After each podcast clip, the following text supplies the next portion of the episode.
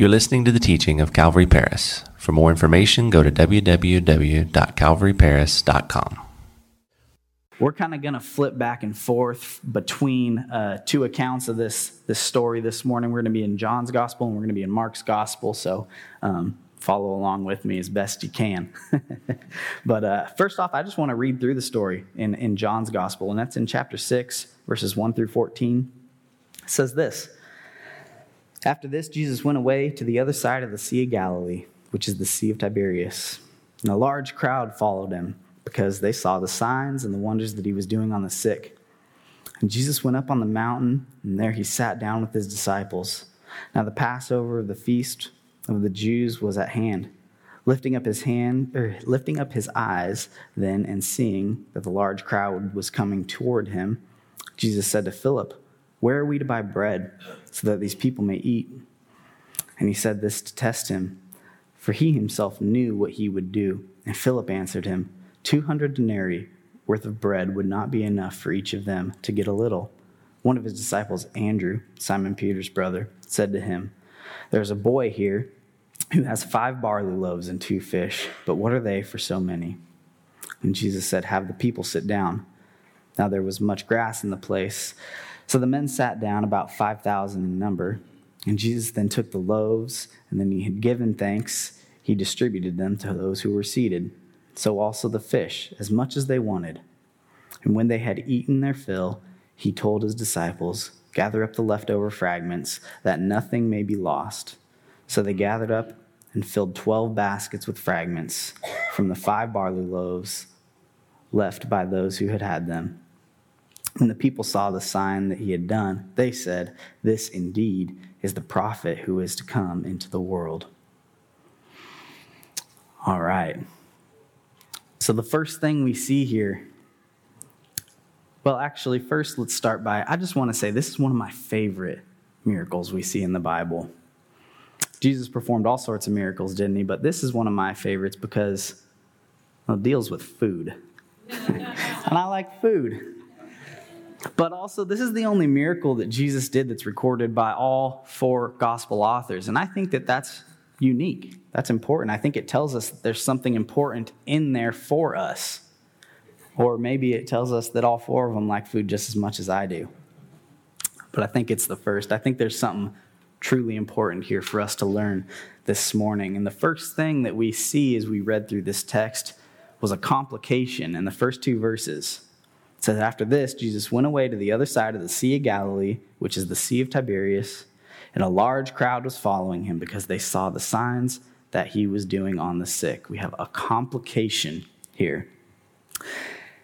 And up to this point, at least in the book of John, if you track with the book of John, Jesus had been busy at work performing miracles, various healings all over the place.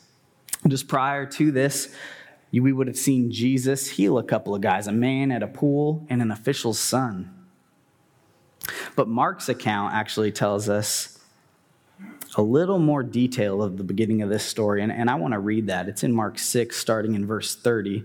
It says, The apostles returned to Jesus and told him all that they had done and taught. And he said to them, Come away by yourselves to a desolate place and rest for a while. For many were coming and going, and they had no leisure even to eat. And they went away in the boat to a desolate place by themselves. See, Jesus and the apostles, they had been hard at work and they were exhausted to the point Mark tells us that they had leisure not even to eat. They were working themselves sick. And so they were heading off to a desolate place to recoup, to just be by themselves with their Lord and recoup from the exhaustion of all the work that they had been doing. But being with Jesus, this complication happens often where people follow you.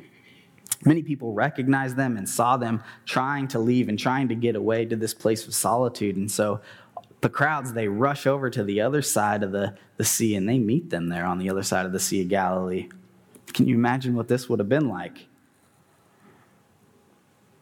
Jesus says, All right, boys, it's time to go. They hop in the boat. They have said their goodbyes to their friends and their family, and, you know, they need some rest. We'll see you guys in a few days. We need some rest. And they pull off the dock and they get to the other side. It's about a four mile trip all the way across, and only to find a crowd of people waiting there for them. It's probably not exactly the peaceful getaway that they were anticipating, huh? And Jesus Jesus has this idea of rest. If you study throughout his life, you'll find that he made rest a priority in his life to get away, to have some quiet time to himself. And this idea of rest is called living with margin. The discipline of living with margin is something that we all need, right?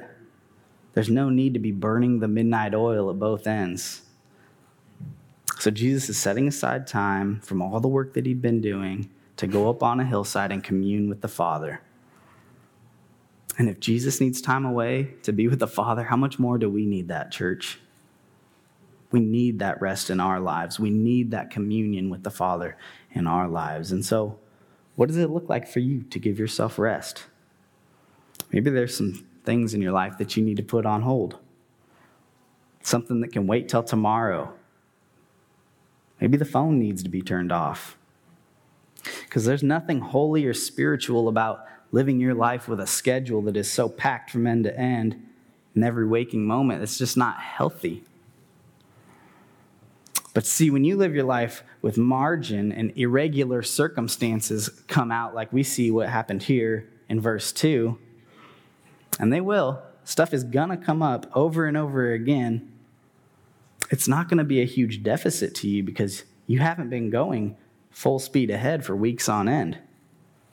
Proverbs 10:25 says that when the storms of life come, the wicked are whirled away, but the godly have lasting foundation unexpected life circumstances are going to happen to us.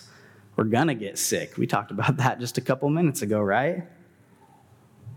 Family members are going to pass away. Work emergencies are going to come up. We're going to get injured. The list goes on and on, right? Things are going to happen. How do we handle these types of situations? If you're living with no room for margin in your life, any one of these scenarios could totally set you off course. But if you are living your life with margin, you'll be more prepared to take on the unexpected life events that will inevitably come your way.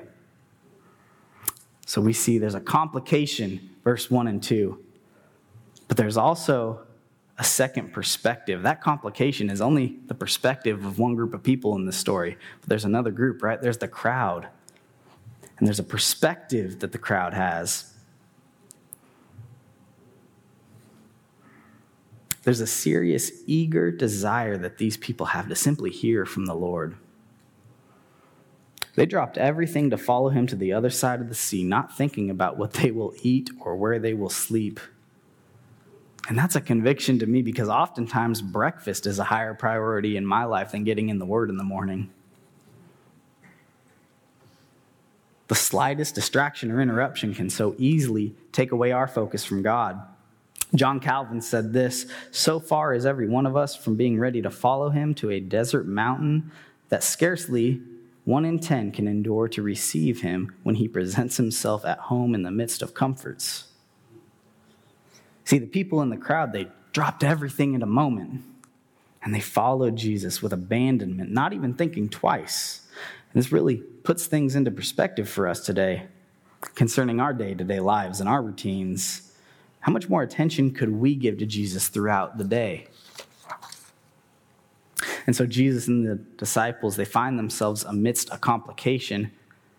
They've set off for a nice, relaxing vacation with Jesus, and when they arrive at their destination, a not so relaxing multitude of people is awaiting them. Let's pick up and see how they respond. And we're going to pick up again in Mark's account. This is verse 34.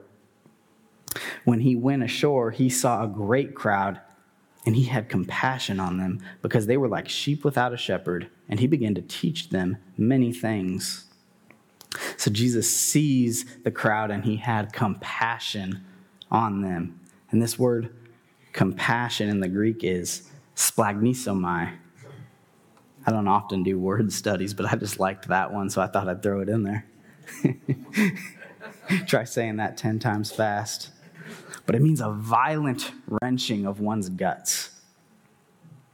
Jesus was ready for relaxation, and he arrived to find a multitude awaiting him. And here's his response Jesus' reaction to the unexpected change of direction to his time of relaxation is the same as mine the first time when my oldest daughter, Adeline, was a baby, the first time she ever got seriously hurt, I guess you could say. I'm sitting on one side of the room and she's on a couch propped up and she can't be i mean she's six months old maybe and she starts to tumble forward and i know she's going down and i can't get there quick enough and she falls and hits the ground and at this time i didn't know babies were resilient but she, she's all right today. But that, that wrenching feeling in, in my stomach of i can't get there that's this splanchnizomai that's the same thing that jesus feels when he has compassion on the crowd that wants to hear from him Jesus was sick at the idea of his sheep being shepherdless. So, knowing that they had a need, he begins to teach them. And Mark goes on to say in verse 35 And when it grew late, his disciples came to him and said, This is a desolate place, and the hour is now late. Send them away to go into the surrounding countryside and villages and buy themselves something to eat. The disciples' response isn't quite the same as Jesus' now, is it? You see, at this point, the disciples are beginning to get restless. And I'm sure similar to how many of us might feel from time to time when our vacation might get interrupted. Come on, Jesus, it's getting late. Let's send these people away. They're probably getting hungry. Tell them to go grab a bite or something. Let's get all these people on their way. We're supposed to be relaxing. You know, I can understand this reaction. I'm a big time planner. And anytime my plans don't go according to plan, I get all worked up, and other areas of my life tend to suffer. My role as a loving husband begins to go downhill real quickly. But Jesus responds to this interruption with compassion. Let's read on. Back over in John, let's, let's read about Philip in verse 5. Lifting up his eyes then and seeing that a large crowd was coming toward him, Jesus said to Philip, Where are we to buy bread so that these people may eat? And he said this to test him, for he himself knew what he would do. So Jesus is testing Philip, seeing how he's going to respond to the need that these people have. But in case you haven't caught on by this point, the disciples really aren't too thrilled to have all these people there. And I imagine that this probably had an effect on how Philip responds to Jesus. You see, Jesus was looking for a response of faith out of Philip, but rather what he got was a response of the flesh. In verse 7, Philip answers him and says, 200 denarii worth of bread would not be enough for each of them to get a little. Now, faced with this difficult dilemma, Philip would really rather not answer Jesus' question, I'm sure, because he only looks at the setbacks. You see, Philip surely would have known all the stories of how God can provide in miraculous ways throughout the Old Testament. Knowing how God takes care of his people, Philip's response to Jesus should have looked a little bit different.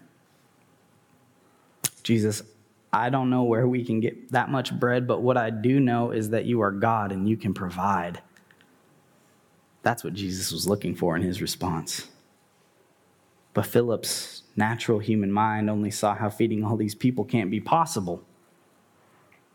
And see, here's the thing having faith in Jesus can conquer the impossible, but Philip wasn't thinking by faith. Faith says that God, in difficulty, has the opportunity to glorify himself by working the problem out. The bigger the problem, the greater the chance for God to receive all the glory because there's no humanly possible way that the particular situation could have resulted in the outcome that it did. Remember the story of uh, Gideon in the book of Judges? God came to Gideon as he was hiding in a wine press and he said to him, Oh, Gideon, you man of valor. And as he's hiding, he's looking around like, Who are you talking to? Me? A mighty man of valor? I don't think so. You got the wrong guy, God. But despite of Gideon's reluctant response, God calls him to put an army together of some 30,000 soldiers to go up against an army that was about 140,000 large. It was described as numerous as swarms of locusts. And so Gideon thinks to himself 30,000 versus 140,000, those aren't good odds, God. And God says, You're right. Your army's way too big. Tell everyone who's scared that they can leave. Excuse me? Cool, Lord, now I'm left with 10,000 soldiers. And God goes, Yeah, but if you win the battle with 10,000 soldiers, you'll still think you're hot stuff. And so God had them all go down to the water and take a drink, and he gives Gideon a filter to see through. And the people who drank a certain way were dismissed, and pretty soon Gideon's standing there with 300 soldiers. And God says, Perfect. Because when 300 take down 140,000, I alone will get the glory. And I don't know, church, what you might be facing today or what the next difficult situation in your life is going to be. But here's what I do know I know that God will be most glorified when you completely surrender these things over to Him, allowing Him to take the glory for your situations being worked out. God will be most glorified when we surrender our difficult situations to Him. Let's get back to Philip. He tells Jesus that 200 denarii won't be enough to feed these people, right? And a denarii was about a day's wage. So 200 days worth of wages isn't going to be enough to feed all these people. That's two thirds of a year, two thirds of a year's salary. It's not enough to feed all these people. Now, Philip's response to Jesus is a concern for how much this food is going to cost. Why is it always about money? Hmm. Because Jesus didn't even ask how much it's going to cost, did he? It's a question of where, not how much. But Philip's mind goes to money right away. And we often think that way in life, don't we? We let a lack of resources deter us from what God might want to do. And if He's calling you to do something, He's going to provide the necessary means for you to do it. So stop worrying. God's not concerned about money. He was concerned about miraculously feeding a large number of people. So, what's the solution? Let's pick back up in John, verse 8. One of his disciples, Andrew, Simon Peter's brother, said to him, There's a boy here who has five barley loaves and two fish, but what are they for so many? So Andrew, he comes along with a little boy, and this little boy had gone out to hear from Jesus and brought with him five small loaves of bread and a few fish. That's a fairly light lunch for even a boy. You see, Philip couldn't get his mind outside of the problem of feeding all these people, but Andrew comes with an idea.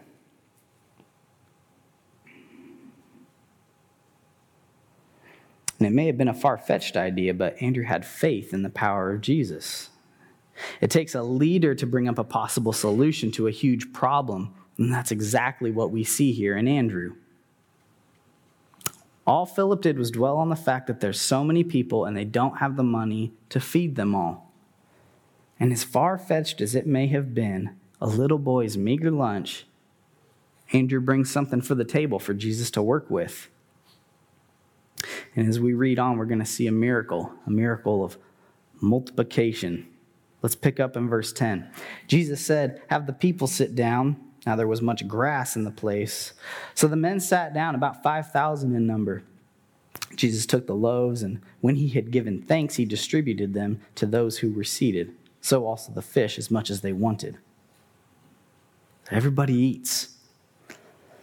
Jesus takes the small offering brought forth by this little boy, and he multiplies it to feed 5,000 men. And that number doesn't even include the women and the children. A more accurate number of people in attendance is probably in the 12 to 13,000 range.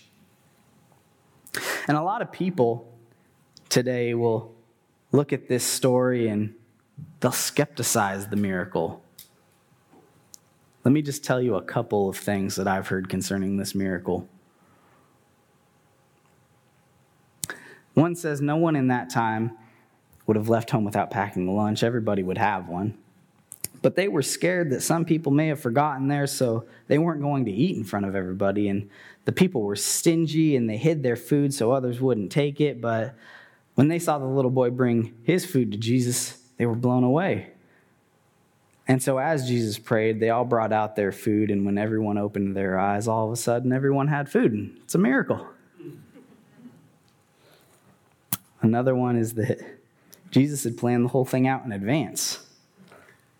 Weeks before the event took place, he and the disciples, they stockpiled food up in a nearby cave on the hillside, and when the time came, Jesus began to pray, and as he did so, he backed up toward the cave and where James and John were hiding in the back and handing food to Jesus, and he's just like frisbeeing it out to people, and everyone's like, it's a miracle. I'm serious. These are real theories that are out there. One more. I get a kick out of this one. When Jesus teach, is teaching, he's got on a giant cape, and inside the cape, it's just filled with food, and and people are. And as he starts to pray and he's dishing out food, and people are probably thinking, well, that's weird. I saw Jesus yesterday, and he's put on a good 800 pounds since then. but the reality is, no.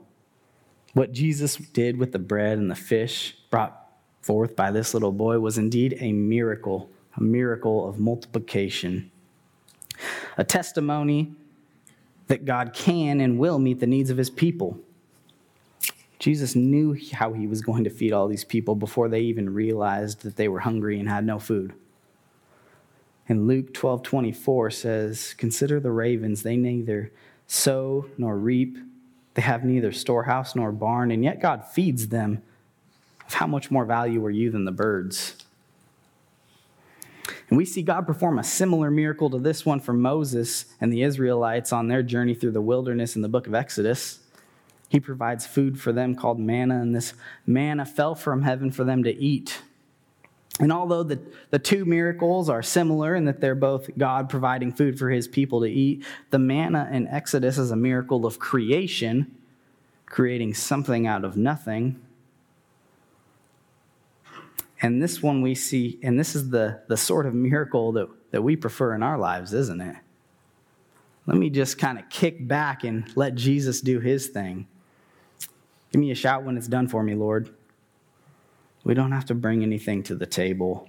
There's nothing to sacrifice, there's no offering. But here, what we see in this miracle in John 6 is that Jesus performs a miracle of multiplication whereby he takes what little someone has to offer and he multiplies it in abundance. We're called to be like the little boy in this story. Offer up to the Lord what you have. Maybe it's not a lot, or maybe it is. It could be food, it could be your time, it could be your money, it could be your energy, and the list goes on whatever you've got that has been given to you by God, when you offer that back to Him, incredible things start to happen. You know, when you're going through the airport and you hit the security line and you got to put everything in your pockets in those bins. As it turns out, people leave things in those bins. And in 2017 alone, in the US, there was $867,812 in loose change left in those bins. That's a lot of money. It could have done a lot more in God's hands than it could have done in TSA security bins. If we give to God what we have, we'll see amazing things start to happen as He uses it exponentially, just like He did with the little boy's offering. And another thing, I love that, that Jesus uses the disciples to play a part in this miracle, even after they wanted to send the crowd of people away. They were so ready for their relaxing vacation with Jesus that they wanted him to command the people to leave. Jesus could have distributed food to all those people any number of ways that he wanted to. He didn't need the disciples to help, but he allowed them to play a part in passing out the food and serving the people. That's a humbling reminder, isn't it?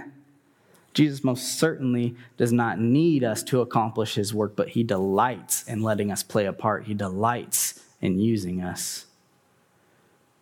And the disciples were just the distributors of the food, not the manufacturers. And in the same way, we ought to take what God provides for us and distribute to those in need. Let's pick up in conclusion, verse 12. And when they had eaten their fill, he told his disciples, Gather up the leftover fragments, that nothing may be lost.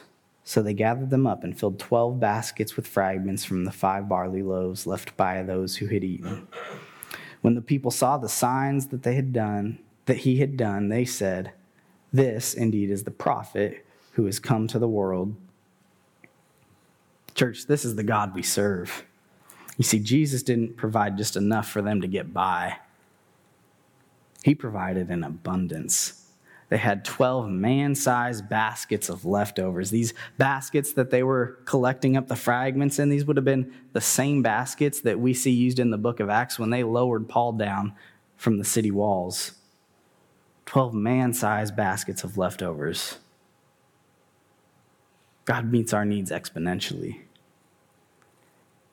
But the bread wasn't the end game in Jesus' mind. The physical food was meant to lead to a spiritual conclusion. It's meant to point to the bread of life that is Jesus. The people realized right away this is the prophet who has come into the world. They knew that by what they have seen happen in their lives that day, that Jesus was surely who he has claimed to be and that he is worthy of praise. So, do we do we believe that today, church? When we experience miracles in our lives, does it turn our attention and our focus to Jesus? Praising Him and glorifying Him for all that He has done. Our God is faithful to provide for us and powerful enough to do so however He wants, in ways that leave only one explanation that this has to be the work of God, so that He alone may be most glorified and praised in the working out of complications in our lives. Would you pray with me?